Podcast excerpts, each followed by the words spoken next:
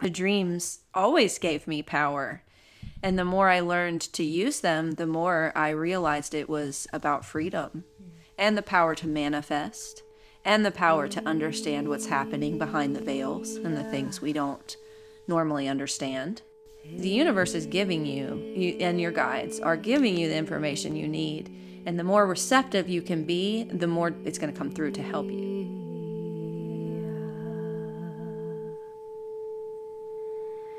We're all alone, and we're all. Welcome to A Lone Traveler's Guide to the Divine, a podcast for empaths, healers, dreamers, and seekers. My name is Amanda Lux, and I'm the creator of the Elevation Hive school and community membership for energy medicine and dream work. In this podcast, I offer teachings, poetry, songs, interviews, and inspiration. This is episode number 13, and today is the third episode in a series all about how to create a conscious dreamwork practice. In today's episode, I interview my dear friend Jamie Fenix Foster. She's a super awesome storyteller, and we have an absolute blast in this podcast Jamie shares some really powerful stories about her own precognitive dreams and how they've impacted her personally in very valuable and practical ways, and how for some people, heeding these precognitive dream messages has actually been a matter of life and death. So, We'll talk a little bit about how to do dream reentry in this episode, but if you're interested in learning more about that, please check out the show notes for an in depth guide on how to do dream reentry, as well as my private podcast this month, which offers a guided journey for a dream reentry. So, this is episode number three in the series, which we recorded in Olympia, Washington. And if you can't tell, I'm actually recording this segment of the podcast in Mexico where there's a lot of bird sounds in the background. But if you haven't checked out those other two, the first one in the series was all about dream seeding and dream recall and how to create a solid sleep practice. And the second episode in the series was all about how to interpret your dreams. And then, of course, this episode in the series is all about dream reentry and precognitive dreams. So I invite you to sit back and enjoy this interview where Jamie and I share some dreaming tips and wisdom, some deep thoughts, and also some good laughs.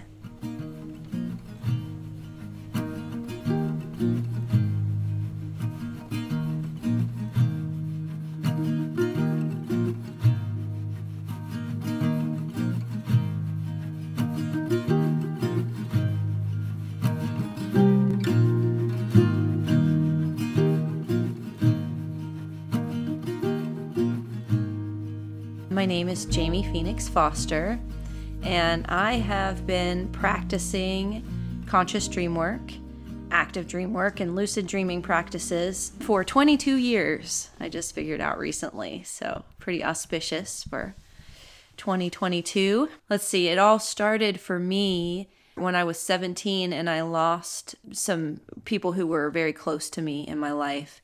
And I started having these unexplainable dreams, especially with my mom, where she was giving me information that I needed. There had to have been an explanation for this. I'm like, she's gone, you know? And it's from my limited understanding at that time, like, I just thought that was it. Through the dream work, it's really become very apparent to me that it, there is a very colorful and active life on the other side to still be partaking in. And so these dreams of my mom basically talking to me about money and some things that were being kept secret from me. Because of that, and I started wanting to know answers. I'm like, how is this possible? How is this even happening? And that's when I found Robert Moss. And one of Robert's specialties, um, by the, he is a wonderful dream teacher who has written many books. So, for our listeners out there, if you want cosmic breadcrumb to follow. He has some wonderful books on active dreaming and conscious dreaming, on the history of dreaming, on dreams of the departed, and um, on soul recovery. Yeah, it really changed my life in a lot of ways. and it's it's very powerful coming from a home life where it was very abusive and I felt as a child I had no power. The dreams always gave me power. And the more I learned to use them, the more I realized it was about freedom and the power to manifest and the power to understand what's happening behind the veils and the things we don't normally understand. And so that's what started. I, I worked with Robert just almost ferociously. I couldn't get enough dreaming at the time until about the age of 23. And that's when I went to Antioch College in Yellow Springs, Ohio, which is a design your own major college. And so, even though I have a bachelor's of arts in communication in photography, what I really did it on was dreaming. I wrapped the other two in there, took all of my prerequisites, all while I was doing about eight months of intensive dream study classes. What I mean by dream study is that I was studying these people who would come to this dream group. We would use tools like dream seeding, which I think was your last podcast. So refer to that if you're curious about how to seed your dreams. Dream seeding is where you set an intent for your dreaming energy for the night. And it's even more powerful when you do this in a group of people. So if you have a whole group who says, This is our seed, then we collectively dream for each other and with each other. Later in my life, I went on to study dreaming with Don Miguel Ruiz and Heather Ash Amara. Don Miguel is Toltec from the Eagle Clan lineage, and they have very strong dreaming practices that include dreaming together. And so they use similar terms, but they mean different things. So when they seed a dream, someone might go in and leave something in a space and then tell you, as that active dreamer, to go find what they left. And it was just wonderful, powerful. Some of them were so into lucid dreaming that they got to the point of um, only lucid dreaming, which I also find fascinating because I've, although I've had many lucid dreams, I've never gotten to that point where literally I just fall asleep to a blank screen. So that's a little bit about my background. After college, I continued to do the dreaming in Texas. I ran conscious dreaming groups where I basically just invited people. I would give a few prerequisites in coming to my dream groups. It needed to be sober.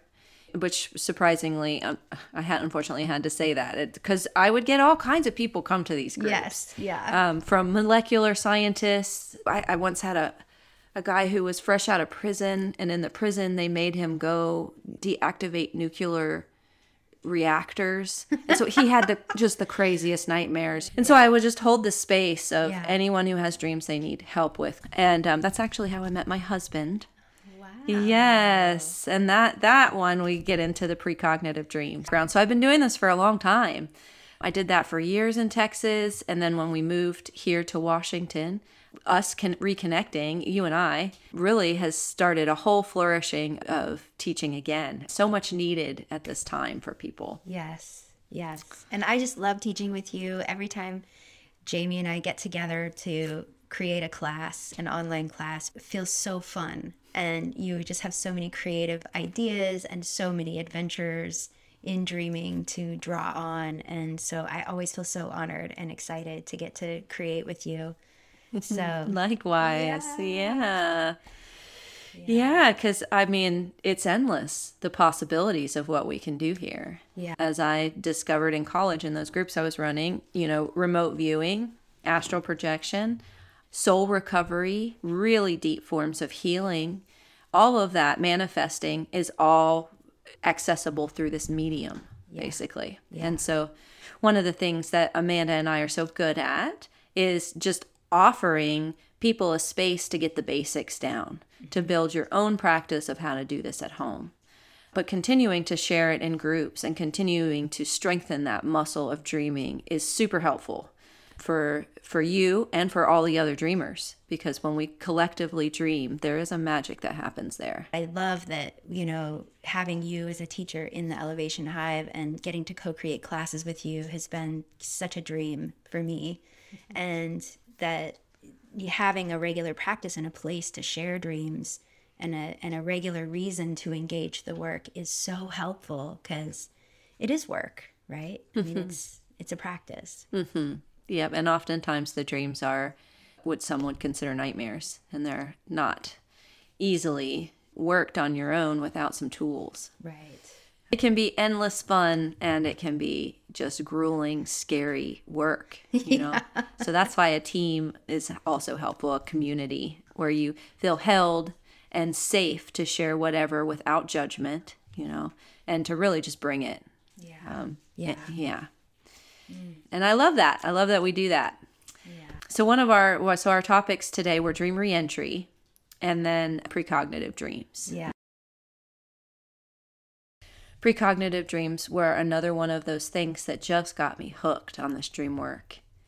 Um, a little side note, but a real quick first precognitive dream I ever had that I realized was precognitive was when I was working with Robert. I dreamed that my friend's dog got out and bit the mailman. And the next morning, sure enough, that dog got out and bit the mailman. And, you know, it made no difference. It's not like I was going to call her up and say, put your dog in. Right. It made no difference except to me, I was completely floored. It's like, how did this happen? You know, and how can I do it again? And can I can I use this and harness it? It actually sent me into a period of my life where I was a little bit too cocky in my early 20s. Like, oh, I can do I got my dreams. I can do anything. you know? but that's another story I'll get into. but I did just want to share a little bit for for the listeners who are curious what dream reentry is. Yeah. um Dream reentry is a practice where you take your spontaneous night dream and you use either a meditation or we like to use drumming and you get into a comfortable space and re enter that dream consciously. So, you know, it's very helpful if you can do it in the liminal spaces before waking up, you know, as you're still kind of groggy and you've got a hold on the dream. But you can do it at any time. You know, you can re enter dreams that you had from your childhood, and we often do, especially in the soul recovery work. But so this was the practice that I had built around working with my dreams, especially if I thought they were precognitive. Anytime that a dream is scary, I I want to re-enter that dream. Yeah. Because there's a lot of times it feels scary to us because it was incomplete mm-hmm. and you woke up before you got the whole information. Mm-hmm. So that's another reason you want to go in. Also, if the dream is precognitive and is, it is telling you about something, a future event, you cannot change things. A client who came to one of the groups had had a, a dream that they were in a car accident and it was a certain time of day at a certain intersection. And when we re entered the dream as a group, there was nothing that could be changed. We could get some more information about the details of the car that hit them, about what the light looked like, but you know, we just basically that was it. It was very dry. And so at that point, I remember Robert saying, well, that, you know, you need to take this as a warning and really just be aware, increase your aware- awareness. Well, a few months later, it there it was. And this person, this dreamer, found herself at that intersection and that color car, that color SUV. And I can't remember exactly what she did, but she realized this is from that dream. And she did something. She either pulled over or she got off. And and sure enough a few minutes later she saw the SUV run the red light. But she had gotten out of the way because she had the precognitive dream. And so, you, what you were saying, just to reiterate for the listeners, that when you were trying to re enter this dream on her behalf in a group, nobody could change the outcome. And that was an indicator that that was precognitive to you. Mm. Like, you can't, you can go into the scenario, you can get more information, but you couldn't change the outcome of the accident in the dream. Mm-hmm. But because she did that dream exploration and she was able to recognize in the moment when she was there in waking life that she could choose a different path and change it in this reality. Yeah. Which she did. Yes. Now just imagine if she had had it and woke up and brushed it off. Oh, I don't even know what that was about. Then she may have just missed it. So, and that is why I love to encourage people why this is so important to have your own dreaming practice because the universe is giving you, you and your guides are giving you the information you need.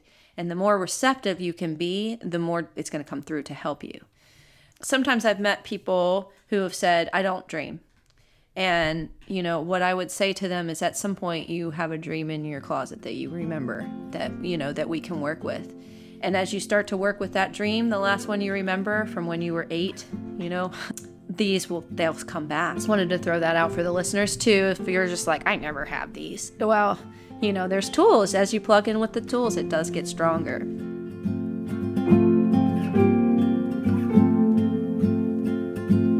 A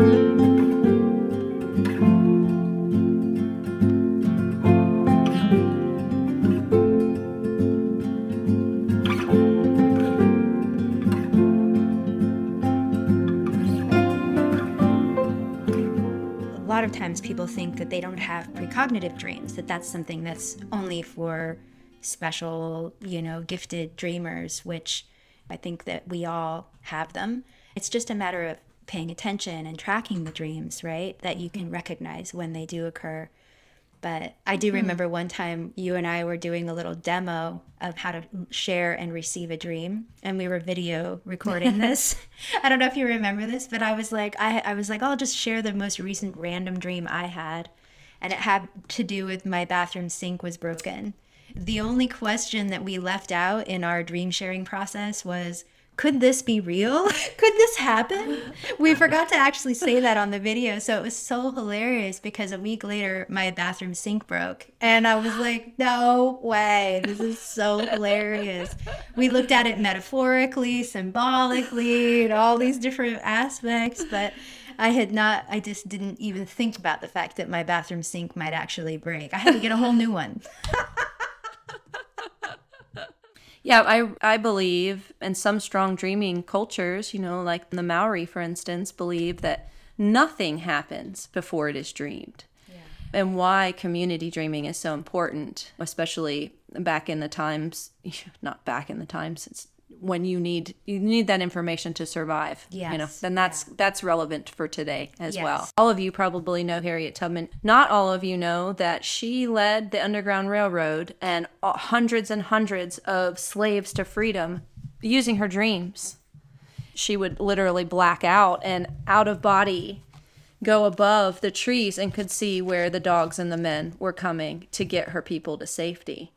And that is that is a powerful gift in, you know, in extreme adversity of how the dreamings can empower your life. Yeah. She's one of my heroes. I just love the stories of Harriet Tubman and also that I, I learned that from from Robert. Right. And that is something that they never told me in school, certainly. Right. Like Right. that would have just lit me up as a kid. Right, right. Well, yeah, usually when kids have scary dreams or really intense, you know, visions, they're told that that's not real. Mm-hmm. Or when, you know, they have quote unquote imaginary friends, right? That they're not real. I have so many imaginary friends and I know they're real. me too. I call on them. I call on them all the time.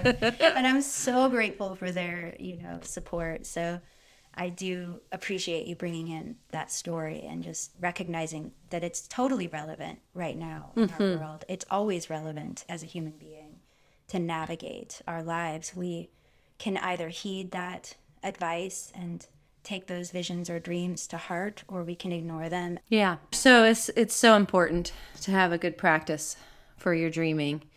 So I'll share my my dream now. Um, I've had a lot of precognitives, but this one, yeah, that one was a doozy. So my, the dream was that I was underground in like a um, a subway station, and there was a guide there. I remember who had a clock. She had a watch on, didn't she? Yeah, she had a watch on, and she looks at the watch, and the watch is spinning, and she points to it. There was, and that's all that she says. And then the train starts coming, and I know that this train is loaded with a bomb, and the bomb is going to go off. And I see the train coming, and the train, as it passes me, it shook my body. Like I remember physically being able to feel the wind of the train. and then, and I, I remember I was with my daughter, Luna, and with my husband, Greg, and I was trying to decide can I get out of here in time? And that that was the part where she's like pointing at the watch. Oh, and I on the front of the train is another big clock. And ooh, I get goosebumps just thinking about it. And that's it. The sway of the thing and then I know there's nowhere I can go. It, the thing is going to blow up.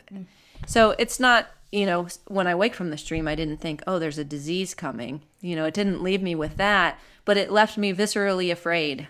You know, I woke up like, is this a precognitive dream? Do I need to pack a bag right now? Do we need to get out of here? Is there a bomb coming?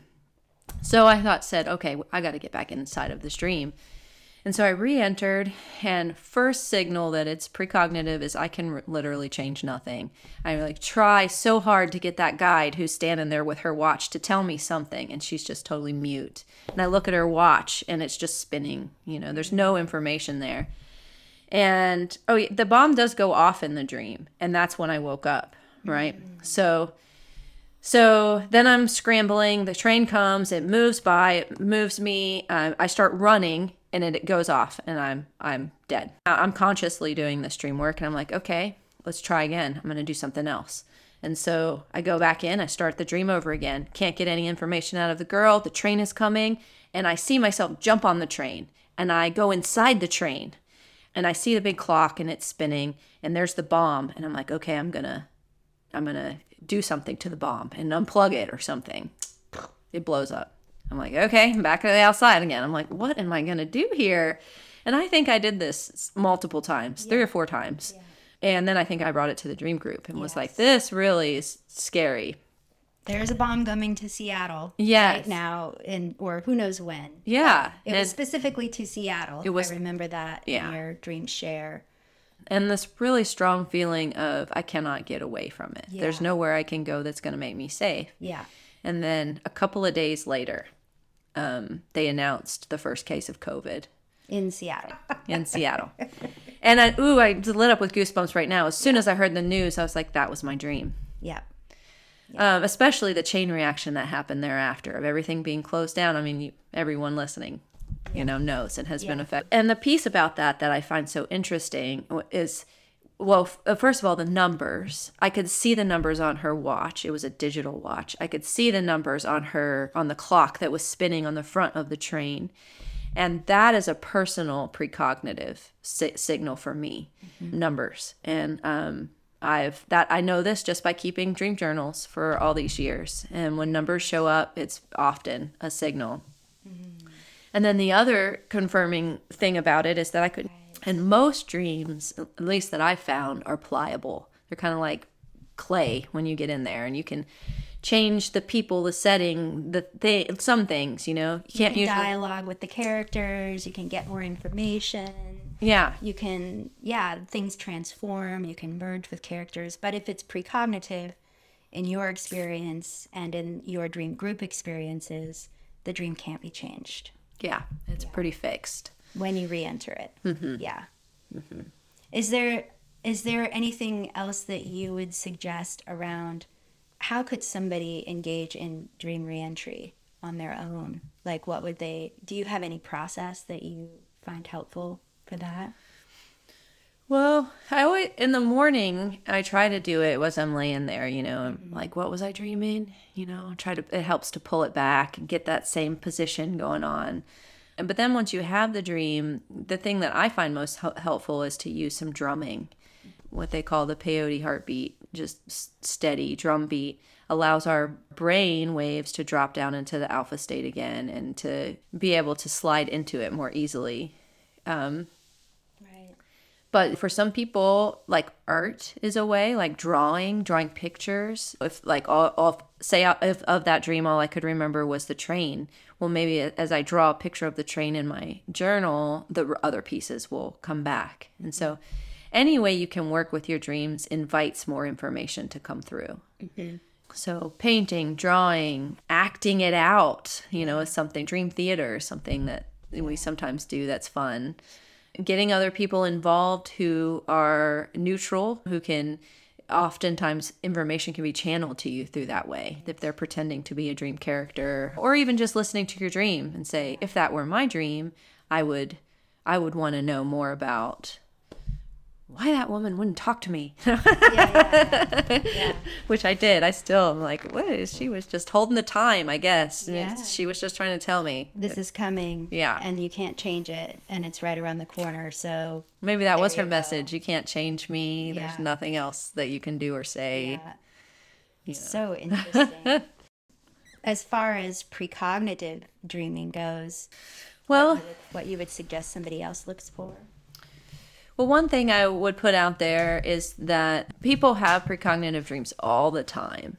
And I never realized the extent of this until I started working with Robert. And at the time when I started working with him a lot, that was like near 9 11.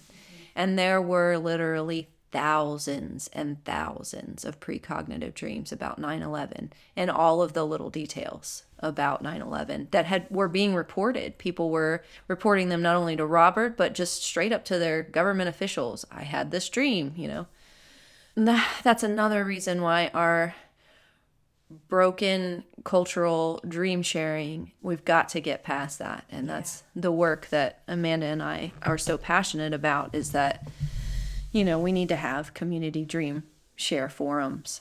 Right. Yeah, I think it's so helpful to have a, a practice of it so that you can be recognizing when they happen and to have people to share them with and validate that that's important information and not just something to write off. Mm-hmm. Uh, because it could end up saving lives, you know, it could end up saving lives. Yeah, so it's really important. Um, not just around COVID, but also I had a precognitive dream around the Columbine shootings, mm. the people involved, the inside of the school, crazy details that I just blew me away. And one of the things after the Columbine, I was like, I didn't like that. I didn't want to be inside that school and to feel those kids' fear. Yeah. And later I realized, well, maybe had I been seeding my dreams, you just gave yourself something to do. But when you don't seed, you're just out there in the ethers kind of bouncing around. And that particular night, I found myself in a really scary and bloody scene, you know? And I thought after that, I thought how powerful it is to put your consciousness on a task rather than just bouncing around out there in the ethers. I tend to like really love efficiency in general in life. You know, we only have so long in these bodies in this lifetime with this consciousness and I want to take advantage of it as much as possible and evolve and grow and heal as much as I can in this time. So to me, it makes sense to work with your dreams because we spend a third of our lives sleeping, and why not take advantage of it? But I love how when you point it out in that way, if you're not directing your consciousness, if you're not putting it to work for you, it might just be wandering around aimlessly or picking up on other people's things or other tragic things or other energies that may or may not be important for you to be doing, right? That might, maybe there's a reason for you to have that dream. Mm-hmm. Maybe you could have been directing that energy somewhere else more intentionally, like you're saying. Yeah, that, that intention is everything. Yeah. And something that comes to mind also in regard in those same ways is that a lot of people experience night terrors or, you know, night paralysis, scary dreams that they don't, you know, like, I don't want to dream because these dreams are scary. And what I, the intent is you are, you are so much more powerful than you understand or give yourself credit for. And I think that's every one of us. And something as simple as your intent and saying it before you go to bed, you know, no negative spirits are welcome here, no bad dreams or energy drainers. And you set that intention I am protected, I am safe. And you just created your container. Just that simple by using your thoughts. But if you feel helpless in it and you drift off to sleep, like, oh, I'm scared, I don't know what I'm going to dream tonight, you know, it's almost an invitation for, and because there are, I truly believe there are negative energies out there that, Oh, yeah. all kinds of levels, but we are incredibly powerful. And so what we set our intent to is often what we get. Yes, totally. I love that. I've totally had that exact experience of both setting intent and being clear and having good boundaries of my sleep space and also forgetting to do that and having terrible experiences being, you know, bothered by mm-hmm. very unhappy energies. Mm-hmm. And then having to set boundaries in the middle of the night when you're terrified. Yeah. And I've had sleep paralysis many times. It is really scary. Another thing for our listeners is that as you strengthen your connection to your guides, so as we do this dream work and you're you're calling on them to consciously help you every night, use your dream energy, bring you messages, you also strengthen your protection. I haven't had a dream like that in so long. Yeah. But I specifically I remember Columbine because I lived in Ohio and it helped me in no way to have that dream or anyone else. It just was I mean, I just my heart just broke open. I mean, I felt all the grief of those kids. I could see the graffiti inside the building. It was a weird dream. And I thought, I don't want this. I don't want to just stumble into something like this again. Yes. Yeah. Yeah. So, Yeah. So directing your energy mm-hmm. intentionally mm-hmm. can help with that. yeah. Mm-hmm. But also, how amazing is it that, I mean, that just goes to our co creative power. These people are experiencing something and that collectively we're experiencing it. Yeah. And it's there to tap into, which can be helpful. Right. You know, when you get stronger and you feel confident in your guides and you have crisis or something happening, your dreams can really be your ally.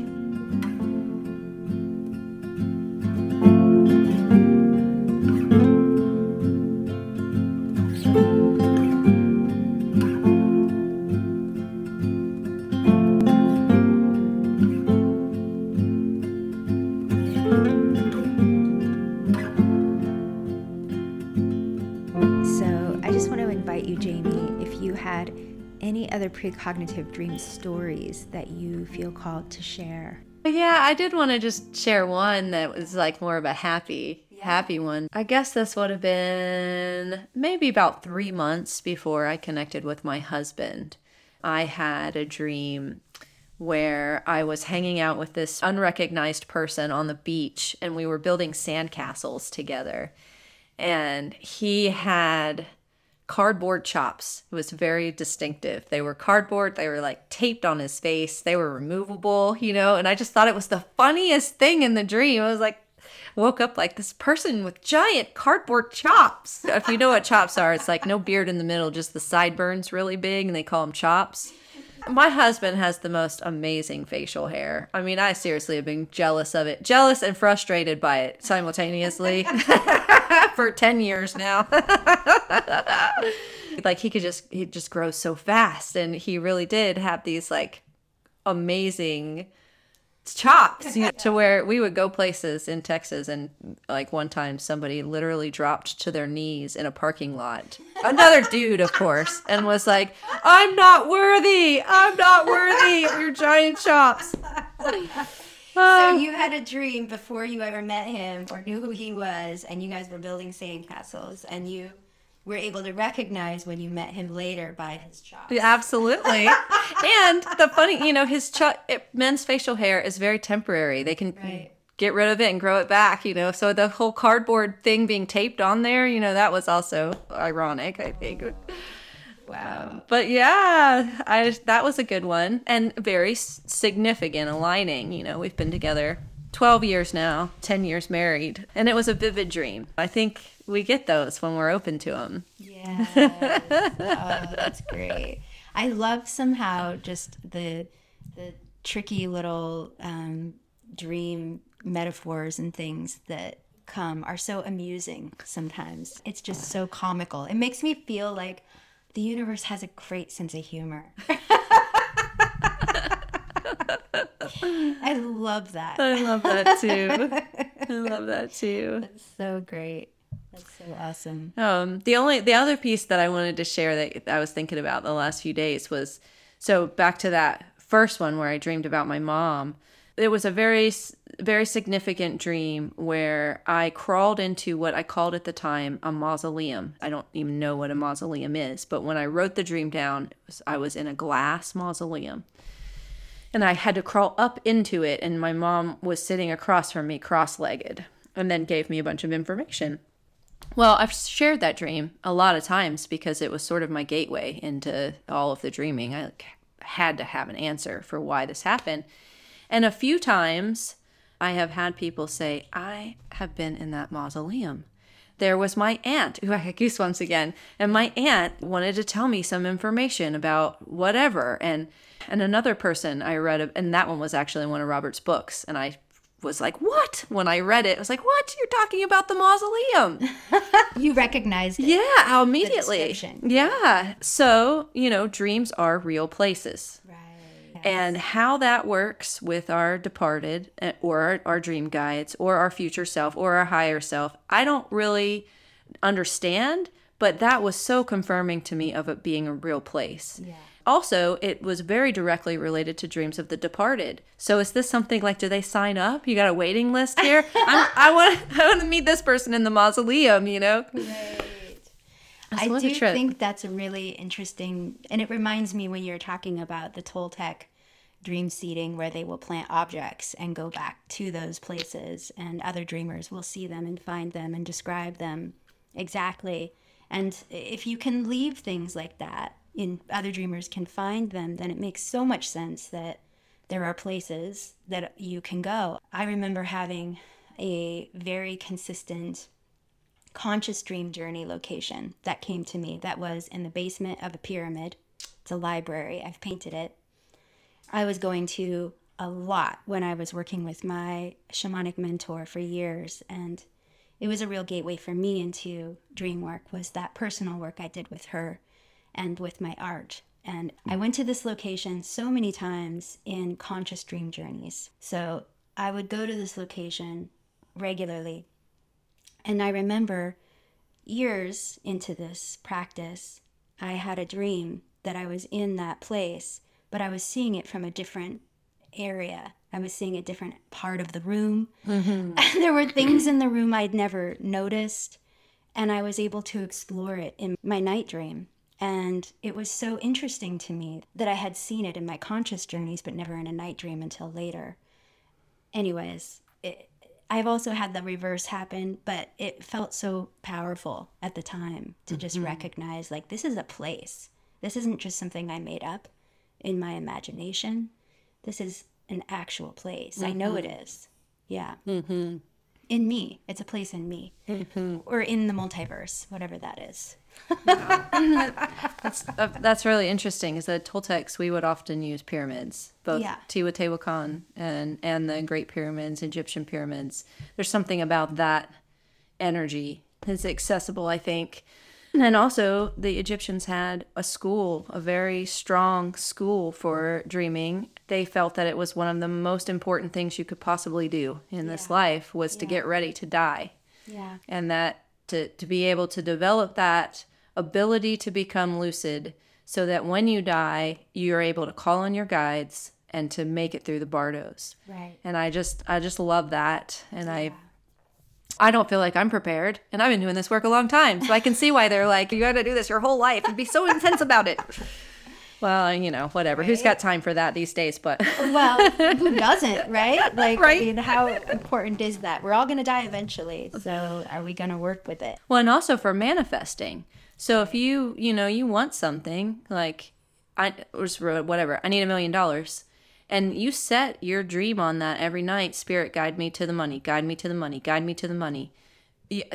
You'll find your path. You know, I'm using one that's very, you know, modern day. Um, need a million dollars to pay my rent and feed myself. and then tomorrow I'll need another million dollars because it costs a million dollars a day to live here anymore.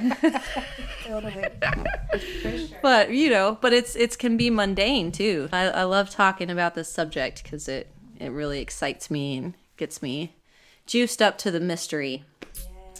Another thing to share with our listeners too is if when you set seeds and you set intentions, I don't always get dreams. In fact, lately here with my three year old, I don't really get a lot of dreams. I will get them when I need them and they're important, right? But most of the time, when I set a dream seed these days, I get the answer in my waking life. I get the answer in a license plate that I saw or a phone call that I receive. You're still setting your manifestation and you're you're doing the work one way or another at night. So, you know, be open to life being more symbolic. Totally. I think that's like one of the coolest things about conscious dream work. It's not just when we sleep. Mm-hmm. Phenomenology. Phenomenology. I like Yeah. that. Love it.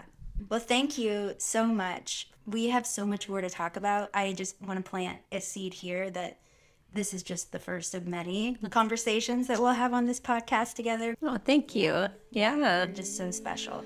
Yay. Well, thank you, Jamie. Yeah, thank you, Amanda. See you next time.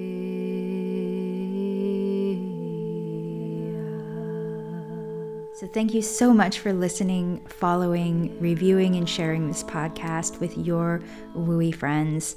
I'm so grateful to Jamie Fenix Foster for sharing her wisdom and her dreams with us today. And I want to encourage you to check out her website at 12deer.com because, in addition to offering private DreamWork sessions, Jamie is also an absolutely amazing artist. She makes gorgeous amulets, journals, medicine pouches, drum bags, and she's also a plant medicine wizard who makes these absolutely fabulous medicinal tinctures and salves that she harvests and produces in a very deep and beautiful way with so much integrity. So you can learn more about Jamie Fenix at 12deer.com and also go to elevationhive.com to learn about our upcoming class that we're teaching together on how to strengthen your intuition through communal dream work.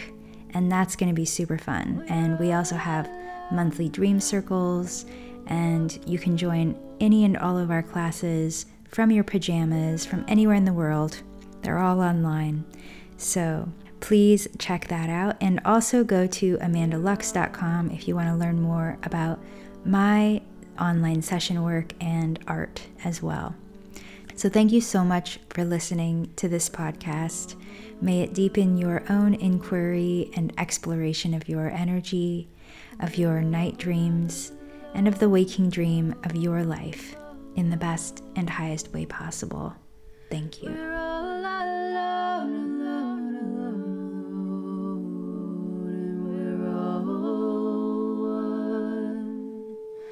Blue.